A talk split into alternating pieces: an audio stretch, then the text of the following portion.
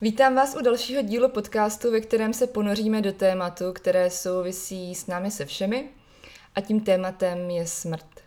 Světlo ve mně, zdraví světlo ve vás. Přeji příjemné poslouchání a bytí.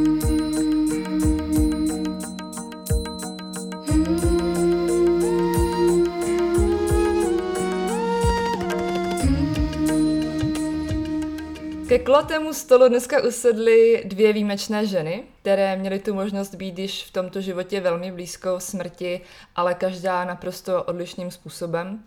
Vítám zde Anetku Marešovou, ženu s léčivým maserským dotekem a je to přesně ta Anetka z mých článků o těhotenství, která mi předávala zprávy od naší hvězdičky ještě z bříška. Ahoj Anetko, vítám ahoj, tě. Ahoj, děkuji, že tady můžu být.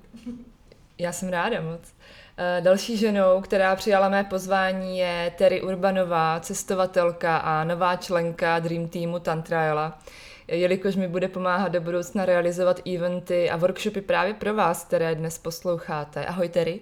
Ahoj Miky. Ahoj všichni, mm, kdo posloucháte podcast, jsem moc ráda, že tady můžu být. Děkuji. Děkuji. Já děkuji. Ženy, eh, já jsem se musela smát, když jsem vám psala adresu, respektive tobě, Anetko, eh, kde se, kam se máš dostavit, že zastávka je krematorium Strašnice. Proto... Já jsem to všude vyprávěla říkala si, jedu mluvit o smrti. ještě do krematoria. jo, přesně tak, takže jsem se jako úplně usmívala, jak je to fakt příhodné všechno, jak ten vesmír umí být fakt vtipný a ten v, smysl pro humor prostě má. My, když jsme se sem přistěhovali, tak mě dost jako znepokojovalo, že bychom měli bydlet u dvou obrovských hřbitovů, respektive ono jich tady ještě potom víc, a ještě přímo u krematoria. Ale jakmile se to stalo, my jsme se přestěhovali a já mám přímo ten výhled z naší chillzóny na to, na ten poklidný hřbitov, tak mě to tak jako vždycky uklidnilo. To už jsem byla těhotná, mě to tak hodilo do klidu, do pokoje a cítila jsem i takový zvláštní pocit jako jednocení, nevím, jak to jako popsat, ale fakt jsem byla sama překvapená, že to vlastně ve výsledku bylo pro mě fajn. A říkala jsem si, lepší tam ani hřbitov, než nějaký nákupák a hromada aut a nevím čeho všeho. Takže já jsem nakonec spokojená. A i samotný Ošo říká v knížce Tantrické prožitky, eh, že chcete-li poznat život, co je to život, tak se přestěhujte na hřbitov a žijte mezi těmi mrtvými, buďte tam v kontaktu, abyste to opravdu pochopili. Takže jsem si i z toho důvodu říkala, OK, tak teď mám tu fázi života, kdy jsem blízko té smrti. Takže jsem za to docela ráda. Tak to aspoň nyní beru. Anetko, já bych začala ráda s tebou, jelikož vím, že ostatní holky zajímá tvůj vzácný dar. Nechám na tobě, do jaké míry o tom budeš se chtít s námi podělit. Každopádně, jak jsem nakousla, tak během mého těhotenství se mi zprostředkovávala zprávy od hvězdičky, už z bříška. To mi neskutečně pomáhalo, fakt hodně. Já moc děkuju, protože eh, jsem ti za to vděčná, vždycky za to vděčná budu. Když mi bylo špatně, tak jsem tě přece otravovala, že volala jsem ti, psala jsem ti, mě špatně, všechno v pořádku, prosím podívej se na hvězdičku. A ty třeba, pamatuju si, jednou si napsala nebo řekla, že jo, dej si nějaké jako to jídlo nebo to a bude líp, nebo udělej to a to a fakt, fakt to jako vyšlo.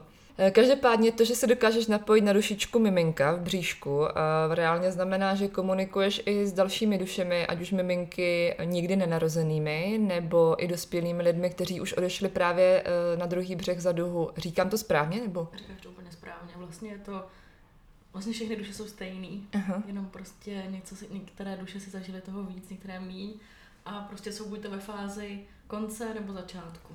Mm z, tvého, své praxe. Momentálně máš víc těch maminek, co mají ty miminka už v bříšku a čeká je vlastně porod a tyhle uh, krásné zážitky, anebo spíš ty maminky, co řeší ty potraty, ať už chtěné či nechtěné. Ono to je vlastně úplně vyrovnaný. Mm-hmm. Jo, akorát já se teď snažím víc otevřít maminkám, právě který jsou těhotný. Mm-hmm. Protože to taková ta aktuální potřeba, že jo, jak ty, mm-hmm. ta, ty sama víš, že prostě maminky mi volají, teď se děje tohle s to miminkou, nevím, co se s ním děje, mm-hmm. chci vidět, proč je mi špatně a tak dále. A v tom vidím obrovský jako smysl, tak se tomu snažím věnovat co nejvíc, akorát uh, nejsem právě za, uzavřena ani pro ostatní, mm-hmm. protože takhle já jsem se věnovala hodně duším, který už odešly, opravdu zemřeli. Jo, akorát mi to nedělalo úplně dobře, prostě jsem si, uh, shodla jsem se s vesmírem, že tomu dáme na chviličku pauzičku, mm-hmm a právě jsem se začala věnovat těm těhotným ale jsem otevřená i právě pro ty, kteří to potřebují opravdu nutně, spojit se s nějakou duší a vyjasnit si určité věci, protože se třeba opravdu hodně trápí. A právě na základě toho, kam mě začínají chodit i maminky, které právě hmm. prošly potratem, jak, jak dobrovolným, tak nedobrovolným. A právě se ozývají maminky, které už jim třeba 60 a zažili to před, třema, před 30 lety, protože to prostě v tu dobu nebyli schopni zvládnout, nebo jim bylo 15, mm. jo, prostě bylo to složitý. A v tu dobu se to tolik neuvědomovali a teď jim to dochází, že uh, jaký to má následky, jak je to poznamenalo v tom Takže je to teď doběhlo, vlastně to, je, přesně tak. to, co je se stalo. Je. Mm, mm. Jo, a dochází to i mužům právě, kteří... To by, to mi vysvětli, jak to je. No, je to mm. obrovsky zajímavý, ale právě byli u mě už i muži a teď jsem to řešila s jedním před pár dněma eh, klukem, který mu je přes 30 let a prostě když byli mladí, tak otěhotněli mm-hmm. s přítelkyní a prostě na to nebyli vůbec připraveni, měli ten pocit. A až teď no to, a on to prostě neřešil, poslali na potrat, prostě tak dohodli, byla to teda hodně jeho iniciativa a prostě se mu v tu chvíli ulevilo, protože tohle to nemusí řešit. A teď na to dobíhá, protože ta duše pořád u něj byla, tak se potřeba s ní spojit a dořešit, dořešit to. to. Mhm. Vysvětlit mm-hmm. si to, říct si to, protože i ta duše ví, do čeho jde, když mm-hmm. jde do toho, na tenhle ten svět. Ale potřebovali to prostě dořešit. Měli tam své věci, protože ona se z nějakého důvodu vybrala. Mm-hmm. A i tu maminku samozřejmě, ale eh, no, prostě to potřeba doladit a v tu chvíli se mu obrovsky ulevilo. A to děláš i taky ty, že jakoby pomůžeš mu nějakým způsobem, aby to s tou dušičkou dořešil? Přesně tak, já se tam vyložím ty duše, co potřebuje, mm-hmm. ale současně se tam i vesmíru, co je nejlepší řešení. Mm-hmm. Jo, takže tak. Často ty dušičky, které eh, právě odešly potratem, tak, nebo odešly z těla, mm-hmm. tak prostě oni tady pořád někde jsou, ale odešly z těla ty maminky potratem, mm-hmm. tak uh, ty právě stačí, stačí jim, jenom když je ta maminka přijme, nebo ty rodiče, když je přijmou, že tady vůbec byli. A považuje za svoje děti, které se sice nenarodili, nenarodili, ale považuje za svoje děti. Ten uh-huh. prostě za člověka, který do té rodiny přišel, protože oni si vybrali i tu rodinu. A vybrali si i tu zkušenost. A vybrali si i tu zkušenost, jo, protože často, když se s těma dušičkama spojuju, tak oni říkali, že jsou vlastně vděční. Jo, některý ne. Jo, prostě jsou to, to takový, kteří jsou zase vlastně vděční, protože si prostě v tom svém minulém životě udělali prostě něco opravdu špatného. Mm-hmm. Jo. A tímhle tím si vlastně ta duše odlehčila, že si prožila tohleto. Mm-hmm. Takže už ten další život může prožít daleko spokojenější. Mm-hmm. Mě teď úplně vyvstalo jako na mysl, jak k tomu přijdou některé maminky, které třeba zažívají sedmý potrat za sebou. Mm-hmm. To už jako souvisí už hodně i s tou maminkou samotnou, nebo tolik dušiček chtělo prostě u ní si vyzkoušet tuhle zkušenost. Uh. Jenom, tě Anetko, ještě poprosím, mm-hmm. uh, bacha na to, ťuka. Uh, já vím, mm-hmm. tě, já se omlouvám, že tě to, ale... Ne, ne, já se budu ťukat nohou. jo, jo. Uh, a ty myslíš maminky, které jsou, uh, které přišly jako od miminko samo, že to miminko samo odešlo? Ano, jo, že miminko samo odešlo. To si tady budu s dovolením načítat. Ano, já, a já jenom uh, s, uh, upozorním, že, nebo zmíním teda, že Anetka má sebou kivadlo a na některé věci prostě zkrátka je potřeba se doptat někde tak. výš. Takže... Přesně tak, protože každý to má úplně jinak. Přesně. A nevím, která odpověď je nejuniverzálnější. Mm-hmm, jo, takže to trošku načtu. Ještě Jasně. mi prosím polož otázku. Ano, já chápu, že dušičky si uh, volí tuhle tu zkušenost, bavím se o samovolném potratu, že mm-hmm. prostě samovolně uh, odejdou z toho těla maminky. Ale co ty maminky, které zažívají samovolný potrat třeba už po několikáté za sebou, po páté, po sedmé a tak dále, proč oni? Oni si už musí i říkat, proč zase já, proč já, mm-hmm. proč tolikrát. Úplně první odpověď je tady, že je to opravdu skutečně něco v nich. Mm-hmm. A když třeba to mají už po sedmí, tak to může být i ta, nemusí to tak být, ale často to tak bývá, že ty dušička kolikrát přijde znovu ta stejná třeba. Ta stejná. A nebo jsou to i dušičky, je tam víc variant, vždycky je víc variant. Mm-hmm. Nebo často. Buď je to ta dušička, která se vrací, že se třeba z těch sedmi, sedmkrát se vrátí třikrát. Mm-hmm. Jo, buď to si ona potřebuje ještě něco odžít, jo, a prostě eh, ten vesmír je neuvěřitelně propojený. My jsme všichni propojení, prostě my jsme všichni mm-hmm. navzájem ve svý prostě zóně. Ale uh, duše ví, že ta maminka bude mít takhle ten příběh. I maminka si prostě, prostě potřebuje něco prožít. Potřebuje se to prožít tolikrát, mm-hmm. než se na něco přijde. Nebo jo, může to mít i nějakou návaznost toho minulého života. Prostě je to provázané. Proto jo. je lepší to jako dělat individuálně, ale tohle je asi takový nejobecnější. To mi, tohle mi to stačí. Moc, moc děkuju, moc děkuju. Uh, já bych se ještě posunula teď za Terry. Uh, Terry, tebe jsem měla možnost poznat uh, osobně před rokem už, nebo za chvilku to bude přesně rok, a to na retreatu Zrození bohyně, kde si s námi v ženském kruhu sdílela svůj silný příběh. Ty jsi vlastně měsíc před tím zrozením bohyně byla na sklonku své vlastní smrti a jakmile si to s námi sdílela, tak se v kruhu mezi ženami rozostilo absolutní ticho a pokoj a u mě teda i husí kůže, která mi naběhla i teď. A jak jsi se cítila tehdy, když si to, toto, to, ten silný zážitek sdílela s bandou cizích žen? A jak se cítíš s odstupem dneska, když bys o tom měla mluvit? A pokud to s náma budeš všechno chtít, sdílet, to nechám opravdu na tobě. Takže teď spíš ta otázka jenom, jak se tehdy cítila. Uh, tenkrát tomu byl opravdu přesně měsíc, nebo zhruba měsíc, uh, od té doby vlastně, co se to stalo. A já už tenkrát jsem o tom s vámi dokázala mluvit poměrně v klidu, vlastně podobně jako o tom budu asi mluvit i teďka. Samozřejmě za ten rok jsem se posunula dál a i teď, nebo teď je to hlavně pro mě něco naprosto přirozeného. Já třeba, když o tom mluvím, tak uh, třeba někteří kamarádi jsou ještě furt takový překvapený, když začnu mluvit i z vesela. Třeba začnu povídat, Slávik rád dělal tohle, ale já to jako opravdu myslím jenom hezky, chci ho připomenout, chci si ho tady sem vlastně jako jenom na něj vzpomenout. A mm, beru to něco, co se mělo stát a, a smrt to beru jako přirozenou, která potká nás všechny. Takže, takže já o tom, já s tím nemám problém o tom mluvit a neměla jsem vlastně problém ani tenkrát, ale je pravda, že ty reakce tenkrát na to i byly silný. Mm-hmm. A nechtěla jsem zase tím holky třeba ovlivnit, aby nemohli povídat o svém příběhu, který je uh, silný, ač třeba Hmm, jsou tam řešený jiné věci. Že třeba by si to mohli s tebou hmm, dávat do porovnání a že by si řekli, ty o čem tady mám vlastně jo, mluvit, když ten můj příběh je vlastně jako o, o ničem, mm, ale přitom ale já víme, že vím, že kolikrát člověk, když řeší nějaké rodinné věci nebo partnerské mm. věci, tak je to někdy naprosto zničující. Tohle mm. je taková velká rána, kterou třeba každý dokáže pochopit, každý s tebou jako soucítí, ale vůbec to nejde porovnávat. Nejde, mm, mm. rozumím, souhlasím. Takže já jsem byla tenkrát moc ráda, jsem to s vámi mohla sdílet a mm, překvapivě to pro mě nebylo nic, uh, pro, jako, co by mi dělalo mhm. problém.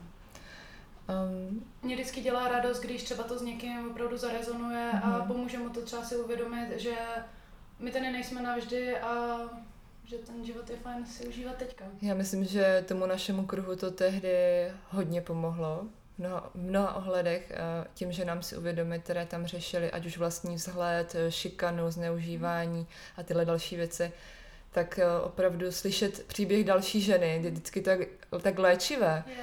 že to skutečně pomohlo a pomáhá dodnes. Nechám tady na tobě, pokud chceš se s námi podělit s tím příběhem. Já ještě dodám k těm kruhům. Vlastně já jsem se občas ocitla v nějakých kruzích takhle lidí a třeba jsem se ani sama s tím necítila dobře, ale cítila jsem, že by právě těm lidem mohlo pomoci třeba sdílet ten můj příběh. Občas jsem si říkala, tak jo, pojď vyvstaň s tím, třeba kolikrát jsme měli, byla jsem na tancování a na takovém tom tancování intuitivním a na konci jsme mohli sdílet jedno slovo, větu, něco. A já vím, že jsem tam tenkrát taky sdílela ten můj příběh a vlastně byl tam ticho, byla tam svíčka a všichni za to byli hodně vděční nakonec. A já v tu chvíli jsem říkala, ty mě se do toho vůbec nechce to teďka otevírat, ale když to opravdu pak třeba může pomoct, tak eh, si myslím, že to stojí za to. A tím i víc, jak o tom mluvím, tak je to pro mě něco naprosto přirozeného. Čím víc o tom mluvím, tak je to přirozenější. A, a myslím si, že to takové fajn. To je super, že jsi to teď řekla, protože mnoho lidí, a nemusí to být jenom smrt, může to být právě ta šikana, může to být cokoliv jiného, co nás zranilo. A když o tom nemluvíme, tak si to jako víc a víc zakopáváme hlouběji do sebe a myslíme si, že už to jako není, že, ale přitom to tam v hloubi je a ono nás to ovlivňuje na té nevědomé bázi fakt neskutečným způsobem. Já jsem si právě tohle byla hodně tenkrát vědomá, že jsem nechtěla, aby jsem to opravdu dostala do toho podvědomí a já to z něj musela potom pracně hrabat. Právě. Takže já úplně od prvních začátku jsem se snažila tomu jako dívat do očí, tomu strachu a té bolesti. Ze začátku opravdu jsem brečela uh, hodně a, a opravdu nechtěla jsem, aby se mi to dostalo hloub, kde mm. o tom skoro nevím, ale přitom to tam je. Mm. Já jsem to opravdu chtěla mít otevřený. A Netko, chtěla jsi něco dodat? To, to mi úplně připomíná to právě s těma maminkama, který se ozvou právě v těch 60, mhm. 70, který si zažili ten potrat, protože mi to sebe úplně uzavřeli. Mm. A teď, když prostě se jim něco děje v tom životě, začíná trošku otevírat, tak to tam prostě vrací. A pak je to i těžké to vyhrábat ze sebe, že někde No o to těžší to je, jistě. Přesně tak. Takže ženy, myslím si, že které nás posloucháte, to tohle, ta inspirující zpráva, pokud si máte něco odnes z tohle podcastu, tak to, že ať už se vám v životě děje cokoliv, cokoliv, co vám v noci nedá spát, tak je to potřeba řešit okamžitě a neudusávat to v sobě. Mhm. Prožijte si to, brečte, křičte, vytančete to ze sebe, ale opravdu jděte do toho, než to zakopávat a pak to řešit v těch 60. Přesně tak a to mi připomíná další věc. Mm-hmm. Právě když ke mně chodí uh, opravdu jako kvůli těm už duším, třeba když umřela maminka, tatínek, uh, kdokoliv prostě příbuzný, ale už jako starší, tak uh, na co, na čeho oni nejvíc litujou, právě mm-hmm. když ten příbuzný odešel, že mu právě neřekli všechno, co chtěli. Že se s ním nevyřešili hádku. Nejhorší je, když potom byla nehoda třeba po nějaký hádce, to je úplně nejhorší věc. Jo, takže od té doby já všude říkám, ať se to vždycky vyřeší zaživa s tím člověkem. Samozřejmě, že se s tou duší dá spojit mm-hmm. a mhm. dá se to nějak vy to, vy, vykomunikovat, ale to už je těžší variant. O dost. Mm-hmm. Jo, takže mm. vždycky všechno, vždycky říkám, odcházejte s úsměvem z domova, a mějte se všemu všechno vyřešení. Nikdy nevíte, kde ten druhý prostě už nebudete mít možnost si s ním o tom popovídat. To je přesně vždycky, já si vzpomenu občas, když se s někým loučím, nebo Jirka, když odjíždí nějakou další cestu a já si říkám, co bylo to poslední, co jsme si řekli, co když to bylo opravdu to poslední a musí to být něco hezkého. Takže vždycky si na to tak vzpomenu a nebo mu zavolám ještě, ať je to fakt něco hezkého a dávám si na to na tohle pozor teda. To je opravdu důležitější, než se zdá mm-hmm. pro nás tady. Jako živí lidi, nejsme úplně denně s tím, že víme, že za chvilku konec. Jo. Přesně. Jako musím říct, že jedna z posledních věd, co mi Slávik řekl, ve mně rezonovala hodně dlouho, ale ona je teda opravdu jako taková prvotřídní, protože asi, asi vím, kterou myslíš, no. Povídej. Ale já teďka nevím, jestli to vytrhávat z kontextu, anebo jestli trošku přiblížit ten můj příběh. Ha, já raději klidně řekni ten příběh, nechám to teda na tobě, ale... Mm-hmm. Víc před rokem uh, jsme vlastně s přítelem vyrazili do hor, do Tater s velkýma krosnama, že přejedeme tam hory, budeme spát, kde se nám zachce, budeme mít krásnou svobodu. Měli jsme takový malý stan, eh, měli jsme spoustu zpráv, jak tam jsou medvědy všude kolem, bylo takový velký dobrodružství. A vlastně jeden den eh, jsme vyrazili do hor, teda na lehko, měli jsme věci v jedné chatě, bylo v horách spoustu lidí, všichni takový krásný atmosféře, náladě. Si pamatuju, tenkrát jsme poslouchali písničky od Queenu a od dalších kapel, kdy já jsem měla na repráku a vlastně celý dopoledne bylo nádherný, vystoupali jsme na vrcholky, teď jsme měli ty úžasné výhledy do Tater, krásný. A pak někdy kolem 12. se začalo počasí kazit a začala vlastně jako z dálky, začaly znít hromy. A já tohle to znám, jak je to špatný v horách, ta bouřka, že to není opravdu sranda, začala jsem z toho být nervózní a říkala jsem Slávkovi, že tohle není OK, že jako z toho mám opravdu strach a hm, co budeme dělat. Uh, přemýšlela jsem možnosti, že jak, jak se jít dolů, jak se dostat někam níž, aby jsme nebyli hlavně na vrcholcích. Znám spoustu příběhů od lidí, co byli v horách, takže jsem to nebrala na lehkou vahu. Uh, byl takový ochranitelský velký chlap, který mě jako uklidňoval a byl takový, všechno bude v pořádku, teď uh, ta bouřka je zatím daleko, Um, opravdu mě jako uklidňoval a byl to takový jako milý, opatrovatelský, ochranitelský. Ale ta bouřka se opravdu přibližovala, ne, ne vzdalovala, takže to nebylo dobrý. A my jsme byli v tu chvíli mezi dvěma vrcholky, vlastně přesně uprostřed a my neměli jinou možnost než jít buď na ten jeden, nebo na ten druhý. Jsem zvažovala i možnost vlastně jít mimo cestu a prostě jenom se běhnout někam dolů, anebo si třeba nevím, lehnout na zem nebo sedět na místě a nehnout se, ale neskutečně pršelo my potkávali samozřejmě další lidi, kteří byli stejně zmatený jako my, všichni zachuchlený v pláštěnkách, nevědíc kam, kam jít. A, a vím, tenkrát jsme se opravdu rozhodovali, jestli zůstat na místě a stát, anebo pokračovat dál, ale v jednu chvíli vlastně ty vlasky ustávaly, tak jsme si říkali, bouřka možná končí. A Slavek tenkrát říkal, že by rád, eh, nebo že si myslí, že by bylo lepší pokračovat, aby jsme se z té bouřky dostali. A tak my jsme vlastně šli dál Byly tam i řetězy, takže jsem řešila takový to, jestli se můžeme řetězu dotýkat, radši ne, co máme v baťozích, jestli tam není něco, co by vlastně tu, ty hromy přivolávalo. A pak v jednu chvíli my se vlastně, byli jsme, eh, nevím, kdy jsme přesně byli, ale ten blask vlastně si přišel přímo pro nás. Mm, já si nepamatuju úplně všechny podrobnosti, protože já jsem upadla do bezvědomí a uh, mám vlastně takový mžik, kdy jsem viděla jeho padat. A asi jsem slyšela ráno, asi když jsem se probudila, tak jsem cítila dým a říkala jsem si, ty, tohle je fakt špatný. Ale nevěděla jsem, vůbec jsem nevěděla, co se stalo. Myslela jsem si, že se mi to jenom zdálo. Když jsem se začala rozlížet kolem sebe, tak jsem tam uviděla rozházené věci, uh, obal od baťohu, čepici a tak dál. Uh, začala jsem křičet jeho jméno, jestli se mi třeba nikde neozve, protože jsem si říkala, to není možné, já tady jsem, on někde tady taky bude, to bude všechno v pořádku. On se mi ozve, volala jsem mu, nic samozřejmě. A pak uh, jsem začala jít po těch jeho věcech vlastně dolů, po těm srázu, po kterém jsem si předtím říkala, že je naprosto nereálný po něm jít, protože byl strmej. Klouzaly tam kameny a vlastně uvědomila jsem si, že mě i neskutečně bolí kotník, takže já jsem chvilku vlastně šla přes tu bolest, pak jsem zjistila, že už nedokážu jít, tak jsem se po zadku klouzala níž z těch srázů a furt jsem volala to jeho jméno, nikde nikdo jiný nebyl, všude pršelo, blesky do toho stále jako byly kolikrát do země. A já viděla jenom dole pod sebou, a nevím kolik metrů, ten jeho baťoch, ke kterému jsem se snažila přiblížit, protože jsem si říkala, že za každou cenu se chci dostat k němu, protože mu musím pomoct. Akorát já jsem vlastně, eh, jak jsem se klouzala po tom zadku, tak eh, jsem málem v jednu chvíli eh, slítla tam z nějakého útesu a na poslední chvíli jsem se zastavila o drny trávy a říkala jsem si, že takhle ne, že když se někam poženu, tak nikomu nepomůžu a já hlavně mu musím teďka pomoct a zavolat nám jako záchranku nebo nikoho. Tak jsem se zastavila, vyndala jsem mobil z pláštěnky, kde byly vlastně 2%, a našla jsem číslo, které jsme si uložili při vstupu do hor, protože jsem nebyla v tu chvíli vůbec schopná přemýšlet nad tím, jaké číslo záchranky a tak. A mm, když se mi podařilo dovolat na uh, vlastně uh, záchranku na Slovensku, tak mi řekli, ať už ho hlavně nehledám, protože se může stát, že někde spadnu, že upadnu do bezvědomí a že hlavně potřebuju k němu jako navíst. Že pokud se mi něco stane, tak uh, to bude horší tak jsem jim slíbila, že zůstanu na tom místě a že budu čekat. A oni mi řekli, ať se nebojím, že za 20 minut dorazí a ať jsem hlavně v klidu. Tak jsem se upnula k těm 20 minutám, koukala jsem dolů z výhledu a modlila se, že vlastně všechno bude v pořádku, doufala jsem.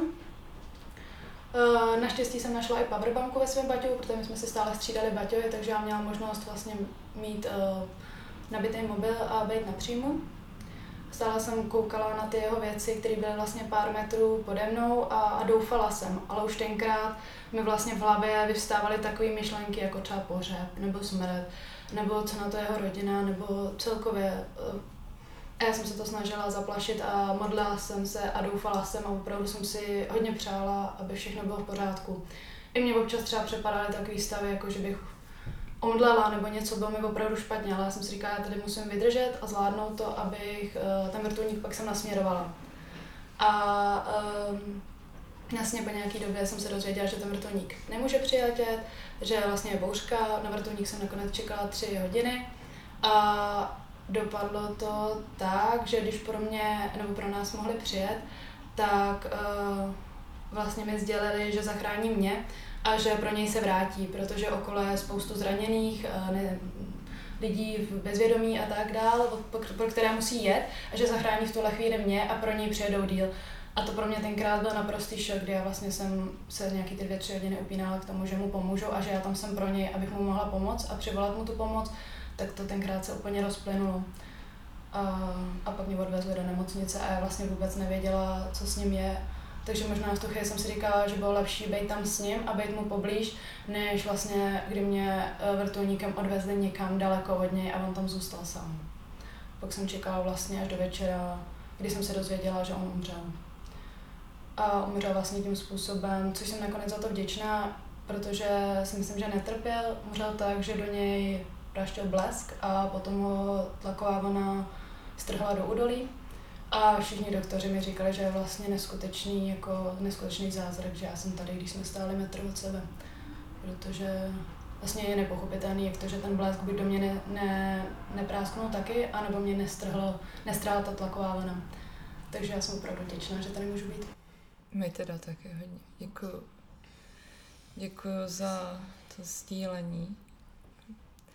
Já jsem ho slyšela už po třetí ten příběh a stále mám husí kůži úplně všude. A moc tě obdivuju, že, že jsi, jak jsi silná prostě, jak jsi to tam všechno zvládla. A zvládáš. Už, už tam tenkrát jsem musela vlastně v tu sílu v sobě hodně najít, protože jsem měla vlastně strach, jestli nepřijde další blask, který do nás práskne, protože jsme byli poměrně vysoko. Měla jsem strach vlastně, jak jsem tam čekala, měla jsem strach, co všechno bude a mě jsem si přála, aby to dopadlo dobře. No. Muselo být neskutečně těžké v tu chvíli ukočírovat myšlenky, obzvlášť si věděla, že máš 20 minut a nakonec toho byly 3 hodiny a být v té své hlavě a v té hrůze, co tam venku tehdy byla. Ale... Musím říct, že často se mi ten výhled uh, na ty hory vrací zpátky v meditacích, mm-hmm. ale já, já nevím, já jsem si to asi všechno tak jako Uh, já nevím, já to vidím dobře, jako hezky, hmm. já to vidím jako třeba krásnou vzpomínku, už kolikrát jsem se v těch meditacích na tom místě se Slávkem potkala a on mě třeba kdyby vytáhla andělskýma křídlama nahoru a objel mě, řekl mi, jak je všechno v pořádku a že je šťastný, ať opravdu o něj nemám strach. Takže já tenkrát ano, koukala jsem prostě do toho údolí na ty mraky, na to, jak prší a, a věřila. Takže... A co byla ta Slávkova poslední věta? Ta Slávkova poslední věta byla, já jsem mu říkala, co když do nás práskne ten blesk? A on na to, tak se snad stanou superhrdinové. To krásně. Takže nevím, teď on superhrdina. Takže nevím, kde je větší superhrdina. Takže on tam mm. a já možná tady. Mm-hmm stále jako občas cítím i třeba to spojení s ním, i když už je mlhavý, protože věřím, že on už si šel dál do dalších životů, ale občas cítím takovou krásnou podporu a, je to moc hezký, je to takový rizí. Hmm.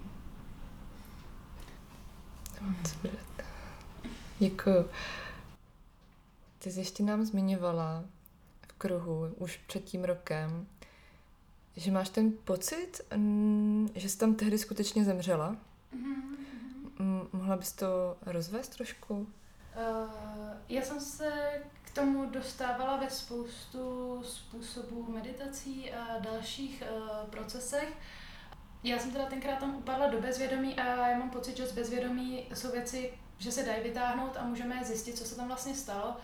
A bylo mi řečeno, nebo i tak nějak jako jsem to viděla opravdu v jedných meditacích, nebo ve více, že ty moje duše, nebo ta moje duše v tu chvíli tam opravdu jako odešla, ale vyměnila se s duší novou a ta přišla zpátky na zem a oni se vlastně v jednu chvíli potkali, předali si to, co měli a pak se vyměnili a vlastně do mě vstoupila nová duše, což zní opravdu hodně čarodějnicky, ale... A cítíš se tak? Cítím se jinak. Cítím se, mm-hmm. kdyby to, co bylo tenkrát předtím, bylo jak takovou, za takovou oponou.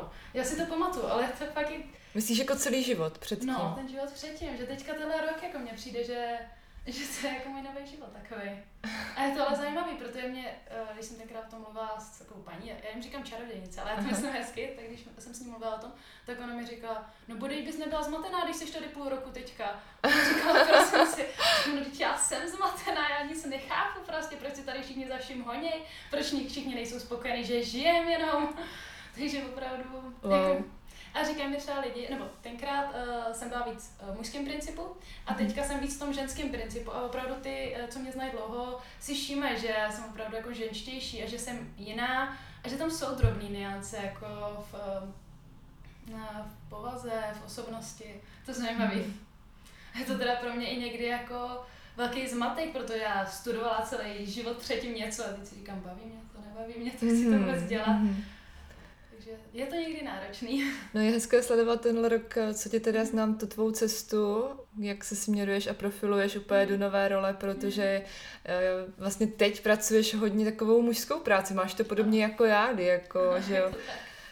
Takže pracuješ hodně s muži, s ITáky, myslím, mm. že a takhle. A... Vystudovaný IT a vlastně dělám projektovou manažerku v Automotive, mm. takže vedu projekty vlastně v, uh, v autech, jako třeba mm. parkovací asistent mm. a, další. A, a vlastně tě to, ty tě to hodně bavilo, viď? Aha, a teď jako si říkáš... Když jsem byla dokonce i v Americe v robotické laboratoři mm. a opravdu mě to bavilo, ale teď si říkám, ty nějaký auta. nějaký počítač. no je to zajímavý, no, hledám si to. A je to pro mě teda neskutečný zmatek. Musím říct, že ten rok pro mě byl hodně náročný. Mm-hmm. I ta čarodějnice, teda, co mi tenkrát řekla, že se mi pravděpodobně vyměnily ty duše a já to opravdu tak i cítila, tak uh, mi řekla, ať nečekám teď žádnou hitparádu, že jako se nebudu mít teďka tak dobře, že... teda, to bych úplně asi Bylo ne, já jsem byla po operaci, bylo mi neskutečně zlé a ona říkala, no tak v červnu vám možná začne být líp. Říkám, to není možný, to, tomuhle nemůžu věřit, to bude dobrý. A musím říct, že jako tak až se srpnem jsem se začala cítit víc já. Že to opravdu jako, ať s ním silně, ať s ním vyrovnaně, s tím příběhem, tak to bylo neskutečně mnoho temných dní. Mhm. A i teď si říkám, že ty temné nálady prostě přijdou.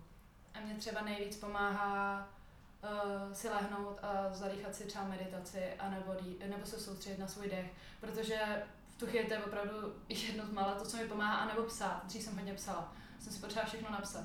Mhm, Jakože myšlenky, deník. nebo- Myšlenky, přesně, Mhm. pocity, to, co mě bolí, i všechno, hlavně psát. No. Mhm, A nebo teďka teda dýchat, anebo tu meditaci, teďka i tanec, mhm. ale mám takovéhle své techniky, které mi pomáhají. Prostě něco napadá, klidně pověz. Napadá. Uh, já tam vnímám, že by si si měla, uh, prostě jak budeš v meditaci, chtěla by to být, aby si byla úplně sama. Měla by si být, mělo by to začít třeba ten proces celý někdy kolem čtvrtý hodiny odpoledne.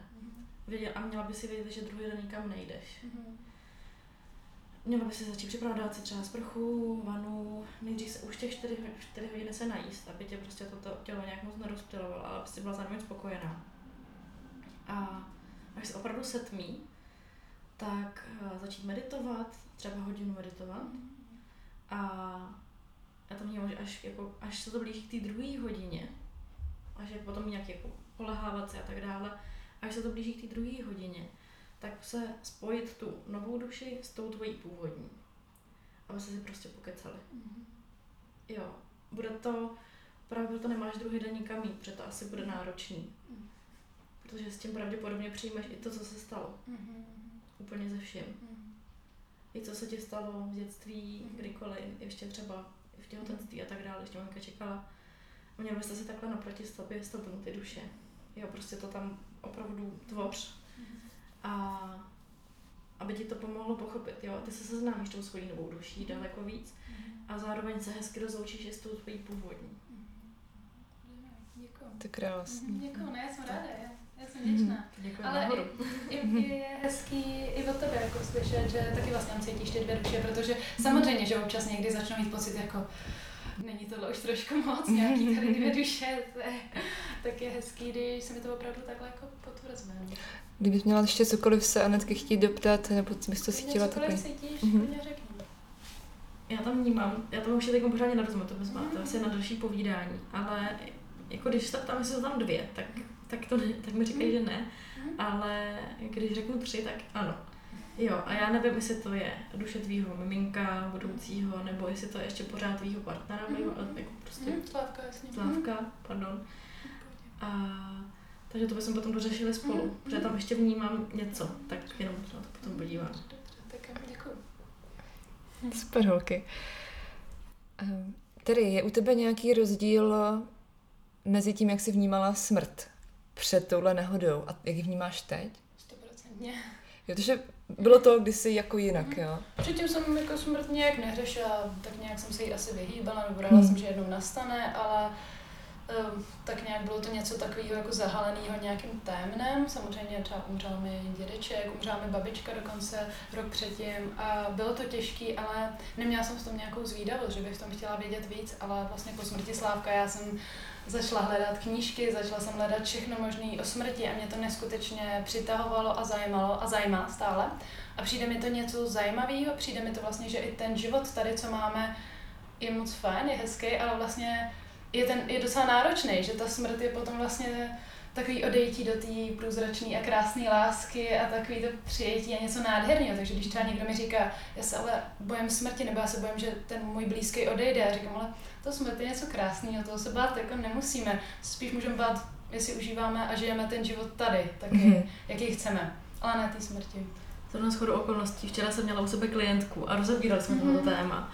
A ona právě měla obrovský silnou meditaci, kdy si zažila ten pocit té smrti. Mhm. Ona říká, to je tak jako, že se tam že naopak se tam člověk jako má na to těšit. jo, že to je prostě Jo, jo, taky úplně cítím jako celým Ano. srdcem, že to je takový, já nevím, taková láska všude tak, je prostě prostě úplně bezpečný, na obláčku, když si člověk.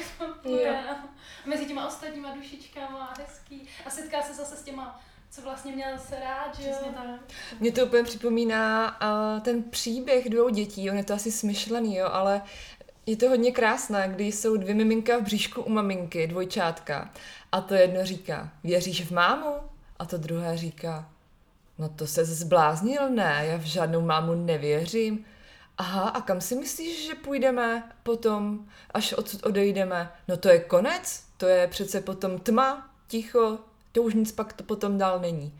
První říká, já ale zase věřím, že budeme používat ty naše nožičky k chození a pusinku to budeme mít, že budeme jíst, jako, že bude všechno jako jinak, budeme mít nové smysly, budeme vidět a tak.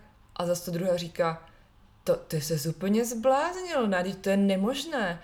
My máme pupeční šňůru a tak přijímáme jídlo, to je jediná možnost. Nohy, aby chodily, to je nereálné, tomu já nevěřím. A když říkáš, že je ta máma, tak kde je ta máma? A ten první říká, no ta máma je přece všude kolem, my jsme na ní napojení, ona nás vyživuje, ona je skutečně tady. A zase to druhý říká, ale já ji nevidím, já ji neslyším. A první říká, když se stišíš, tak ji někdy uslyšíš, její hlas, její, její péči, její lásku. A to je přesně to, že to první miminko skutečně věří, že jakmile se narodím, tak tím to začíná. Já uvidím tu matku moji. Jako, a to druhé zase věří, že pak už nic není. A to já úplně, mě to úplně rezonuje s tím dneškem, s tou smrtí jako takovou. A vždycky, když mě popadne taky tam švenka, jako že může se někomu, někomu něco, něco stát nebo mě, tak si řeknu OK, ale to je zase nová kapitola. Ale jako není to jednoduché si to takhle přijmout, to říkám na rovinu, není to tak jako taková sranda. Ale já si třeba vzpomínám, co jsi mi řekla na healingu a mně se to moc líbilo, že třeba někdy se lidi bojí, že jim třeba umře děťátko nebo hmm. něco a vlastně když ten člověk umře, tak už tady splnil ten svůj potenciál a splnil ten, ten svůj dar nebo to, to, co tady měli a to je vlastně krásný. Mm-hmm. Takže odešli vlastně smysluplně a jde se na to dívat i takhle. Mm-hmm, mm-hmm. To je úžasný, já jsem tak ráda, že to říkáš. jo. No to se hrozně těžko předává. No, jo, jo, to tak. Těm, jako, je to určitě těžký v tu chvíli, kdy jako člověk si říká, ale já už ho neuvidím. Ale já si taky říkám, my ho sice neuvidím jako fyzicky, mm-hmm. ale ty lidi tady stejně okolo nás jsou. Jako, Hmm. Přesně tak a kolikrát můžu udělat mnohem víc. Jo, jo. Jo, v tu chvíli, kdy už zemřou někteří, jo, mhm. ty, kteří aspoň, jo, kteří jinak nemohli, mm protože za života kolikrát yeah. prostě to neviděli mm-hmm. tak mm-hmm. a až po smrti, asi se právě taky hodně setkávám, že ty, že ty babičky, mami, jo, prostě mm. najednou vidí, že, že prostě vidí, jak se k ním chovali ty příbuzní doopravdy. Mm. Jo, a že teď vidí, komu doopravdy můžou pomoct. Že třeba vnučka jediná, která si myslela, že je taková, že byla jedině jako nakloněna k ní na opravdu mm. a tak dále. No. Mm, to je hezky. Když jsme teď tady u toho tématu, eh, když odejde někdo dospělý, ať už ve stářím nebo nemocí, tak Anetko i s těmahle situacemi si pracovala. Jakým mm. způsobem, prosím? Když třeba někomu blízkému odešla, dejme tomu maminka, tatínek, bratr, sestra, tak se na tebe obrátili a jak jsi s nima pracovala, nebo co jsi jim vlastně poskytla? Mm-hmm.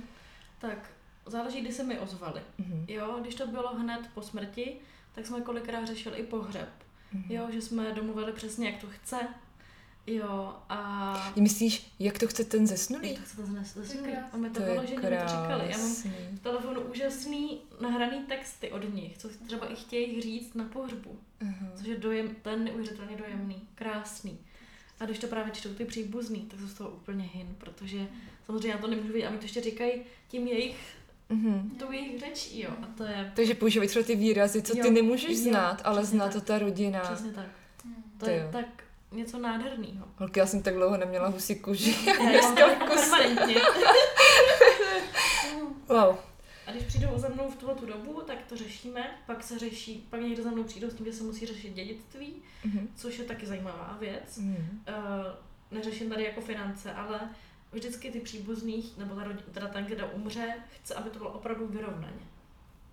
Jo, takže každý, ať se to tam třeba, až třeba za svého života, měl, měla ta osoba tendenci spíš třeba dopřát jedné osobě, tak ve chvíli po té smrti jim dochází, že chce, aby to bylo úplně fair. Mm. A tak je hodně zajímavý, že často se setkám s tím, že chtějí jenom jednu věc, aby třeba ta vnučka měla. Mm-hmm. Jako nějakou konkrétní. Konkrétní, mm-hmm. jo. Já jsem třeba, mě, já osobně mám prstýnek, mm-hmm. jo, ale Pokom. to bylo po babičce. Já, mm, já mám právě po babičce zlatý řetízek s panenkou Marií, mm-hmm. byť už teda do kostela nechodím a tak, ale cítila jsem, že ho potřebuju mít u sebe a měla jsem ho do porodu, mm-hmm. kde jsem prostě cítila, že tam potřebuju mít tu sílu naší ženské linie a po porodu pak jsem dostala řetízek za, za porod od Jirky, mm. ten už mám teď na krku a vlastně se to tak hezky mm. vyměnilo, mm. už to tak mělo být a úplně jsem cítila, že tu babičku tam fakt potřebuju. Tak. A vlastně ho máš pořád, že jo? Ale Mám ho pořád, A za ten život určitě se někdy stane, že budeš třeba cítit, že bys ho měla mít, jenom aby si se mm-hmm. trošku potulila. Ano. A je to hezký, že právě chtějí i ty příbuzní, aby si ty jejich děti nebo ta rodina vzali jenom, uh, jenom tu jednu věc od nich. No. A s čím za mnou chodí ještě dál, tak když je to už potom dál od té smrti, tak chtějí vidět třeba kolikrát proč, když umřeli z nějakých nepochopitelných důvodů, mm. nebo pochopitelných, ale prostě mm. nemají v tom jasno. Často chtějí uh, zjistit, jestli se ten příbuzný na ně nezlobí. To je tam nejčastější. Jo. A řeší se to pak teda nějak, když se zlobí na ně? Ale většinou si teda zesnulí už se asi na někoho se moc nezlobí. nezlobí jenom, že? jenom prostě, dám třeba příklad, uh, byla u mě vnučka, která prostě je do dneška je líto, že nebyla u té babičky, když umřela, protože ona jí doslova volala, jako cítila, mm, mm. že jí volá a ona trochu přecházela. Jo, jenom jí řekla, že opravdu ji tam chtěla, mm. ale vlastně, že se na ní nezlobí. A to pro ní bylo strašně důležité, protože ona si to celých prostě deset let uh, vyčítala. Mm. Jo. A je úžasný pocit, kdy právě ty příbuzní, kteří tady po těch, jo, který umřou, zůstanou, tak když jim prostě můžu říct, a když to opravdu slyším, a já vždycky říkám to, co slyším, jo, a když opravdu slyším, že on se na ně nezlobí, mm-hmm. a že je to úplně v pohodě, jenom to a to, a jenom třeba potřeba dodělat nějaké věci za, za něj. Jo, to je mm. taky další zajímavá věc. No to jsem se chtěla zeptat, jestli no. se skutečně stává to, jak to bývá třeba v těch filmech, že ano. ta osoba zemře, ale ještě tady nemá něco dokončeného. To se právě děje. Hmm. To je úplná pecka, když to takhle řeknu. Hmm. Řekni nám klidně nějaký hmm. příklad. Přemýšlím, co můžu říct. Jo. Ehm, Nebo... Počkat, já se to kejvnu. Co, můžu, jasně, co můžu prozradit? Tak já to řeknu úplně obecně. Ano, kolikrát, mhm. kolikrát prostě chtějí jenom dokončit nějaký projekt. Něco, co prostě dodělávali, tak aby se třeba, třeba tomu ten potomek dověnoval a dotáhl to. A nebo další ještě věc, občas přijdou lidičky, kteří se chtějí napojit na nějaký osobnosti, nebo se ta osobnost, která spíš se vybere, je. Stává se, že prostě ke mně ten člověk přijde, že chce mluvit s nějakou tou svojí duší, která mu odešla v rodině, ale pak já ještě vnímám, že s ním chce mluvit ještě někdo. Ještě někdo z druhého břehu, myslím. Úplně někdo jiný Úplně z druhého břehu. Často se stává, že to byly opravdu slavní osobnosti. Aha.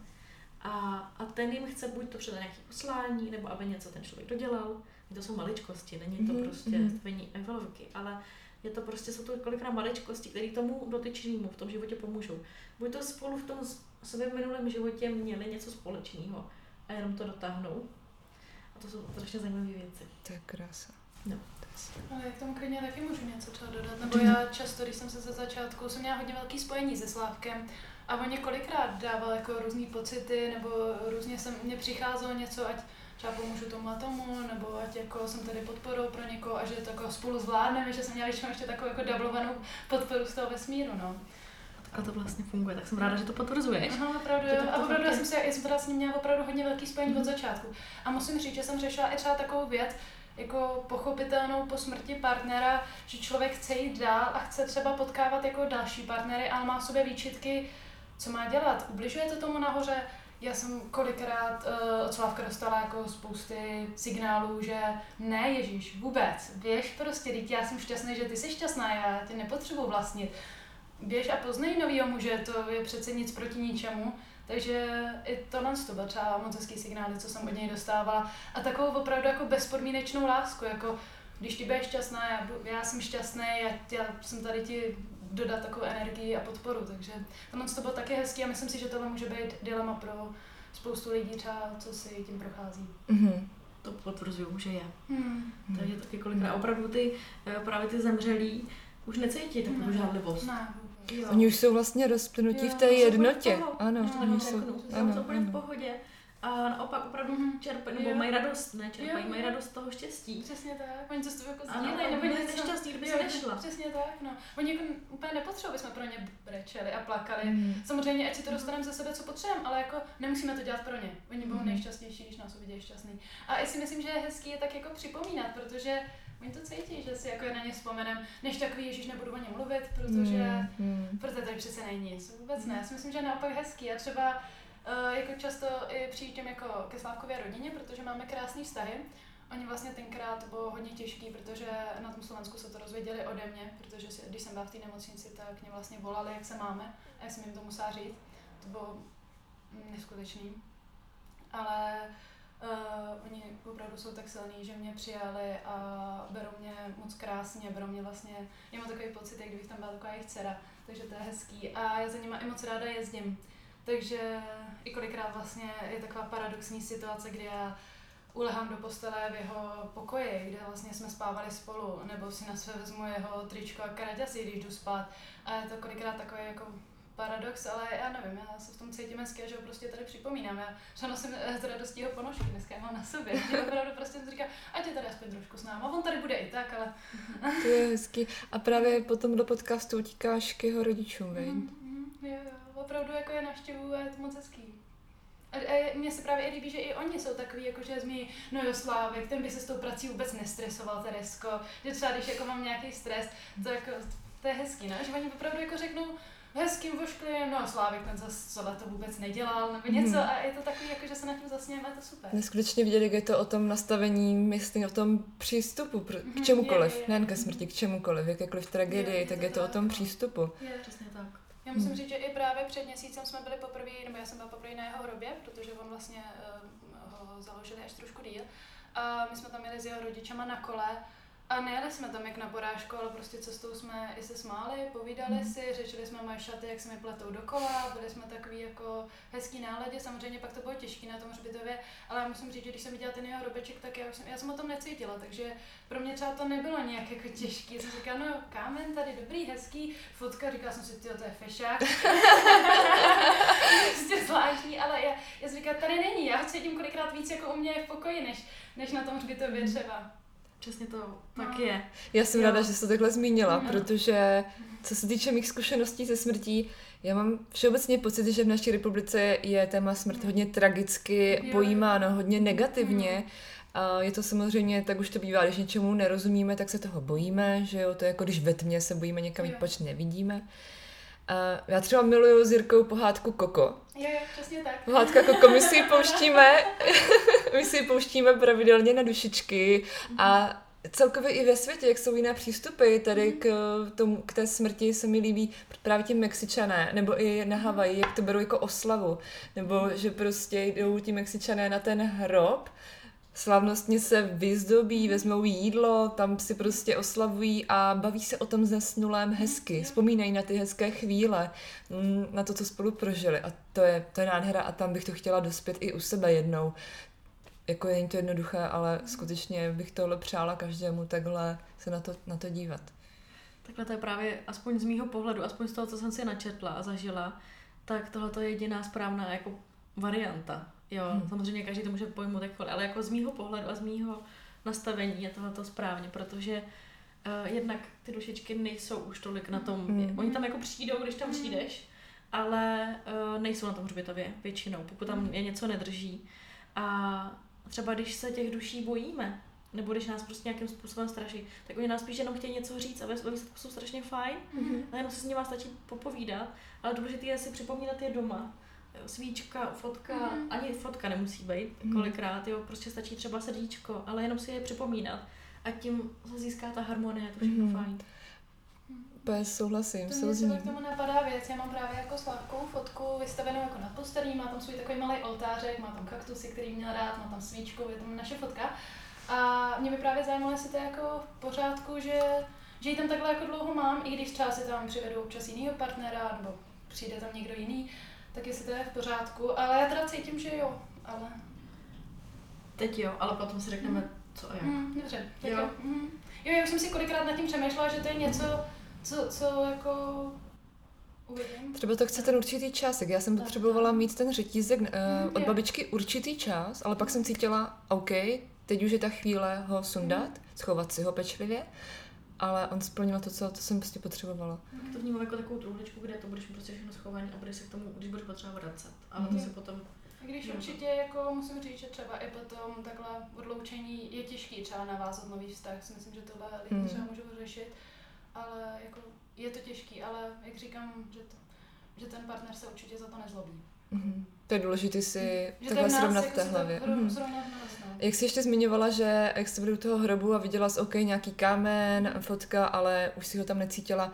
Si pamatuju přesně, úplně živě mám zakořeněný, uh, zakořeněnou hlubokou vzpomínku, když mi byly čtyři roky a byla jsem na pohřbu své prababičky a já jsem mi milovala. My jsme prostě spolu dělali srandičky, schovávačky a tyhle věci.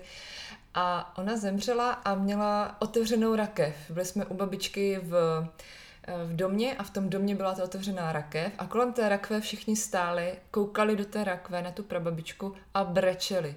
A já jsem pořád nechápala, pořád jsem tahala tátu za tu bundu, za to sako teda. A říkám, tati, tak co se to děje, proč pláčou, proč ta babička je tak nešťastná, teď prababička tu není. Teď ona to není, na koho se tam dívají, to už prababička není. Já jsem to prostě nedokázala v tu chvíli pochopit, co ti dospěláci blázní. Jako to mám do dneška tak hluboce úplně v sobě. A ještě si úplně vzpomínám, nebo se mi líbí videoklip od Izraele, což byl um, havajský zpěvák, který zpívá Somewhere Over the Rainbow písničku, kde vlastně přímo v tom klipu je ten jeho pohřeb, na který přišlo 10 tisíc lidí na Havaj. A je to jako obrovská oslava, když se ten jeho popel vysypává do toho oceánu, lidi tam jsou většinou v bílém oblečení, mají ty havajské kitky a prostě oslavují tady tenhle přechod do nové fáze. To se mi neskutečně líbí a jako klobouk dolů tady těmhle těm civilizacím, že to stále udržují a byla bych za to ráda i tady. Byť teda nemáme oceán, ale tak my umíme jako Češi cokoliv jiného vymyslet, že? Anetko, tebe jsem chtěla ještě požádat uh, zpětně, jestli máš nějaký vš- úplně uh, univerzální a všeobecný návod pro lidi, kteří zůstali na tomhle světě bez svých uh, drahých někdo nás opustil, ať už jsem říkala někdo z rodiny nebo partner, jestli máš pro ně nějaký mini rituál, jak se s tím člověkem rozloučit mimo pohřeb. Mm-hmm. Tak já tě nechám chvilku povídám. Mm-hmm. Já se to tady promyslet. Dobře, dobře. Mm-hmm. A pak to řeknu. Tak dobře. Uh, tak za mě vlastně věc, co jsem chtěla říct, uh, že mě napadlo, že vlastně No, teďka navázám na tohle všechno. Uh, ne, že já jsem si dlouho přála mít vlastně svůj blog, protože ráda píšu a vlastně s tímhle, co se mi stalo, jsem často, když jsem to třeba někomu takhle pověděla, buď v kluzích žen, anebo i někomu jinému, tak jsem uh, mě překvapily ty reakce, že to lidem pomohlo, že je to inspirovalo k tomu, aby si užívali ten život teďka tady. A tak jsem si založila svůj blog. Dlouho jsem vlastně dumala nad tím, jak by se měl jmenovat. Uh, přišla jsem vlastně s názvem Mystery of Mystery, takže mm-hmm. vlastně si říkám Mystery. Mm-hmm. Může to znamenat jako ty mystery, jako mysteria, anebo slečna Terry. Já potom hodím určitě odkaz, link na Terčin blog. Ráda. Mm-hmm. Kde vlastně se eh, tematice smrti eh, věnuji. Občas vlastně článkem na blogu, co mám, anebo příspěvkem pod fotkou. Nevěnuji se teda jenom smrti, ale i spiritualitě a dalším tématům.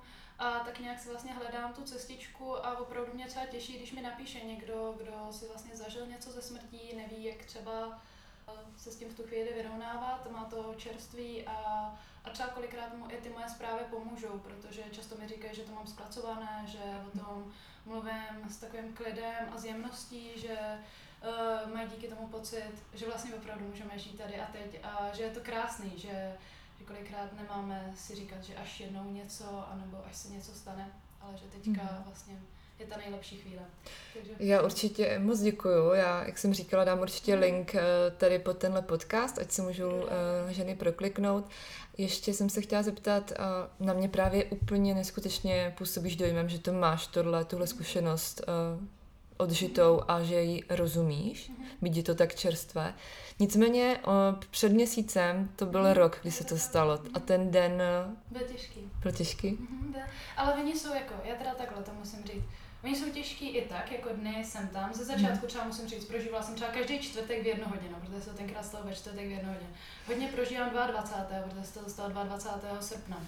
loni, nebo před tím měsícem, to vlastně byl přesně rok. A já v ten den jsem byla taky teda shodou náhod v ženském kruhu a já ten den jsem byla úplně jak někdo jiný. Já jsem si to prožívala, jsem byla hodně sama v sobě, s nikým jsem moc nemluvila. Okolo té 11. 12. jsem úplně cítila, jak přichází ta bouřka prostě. Okolo té jedné jsem cítila, co se prostě stalo a hodně jsem si to tak jako prožívala. Psala jsem si z toho zápisky.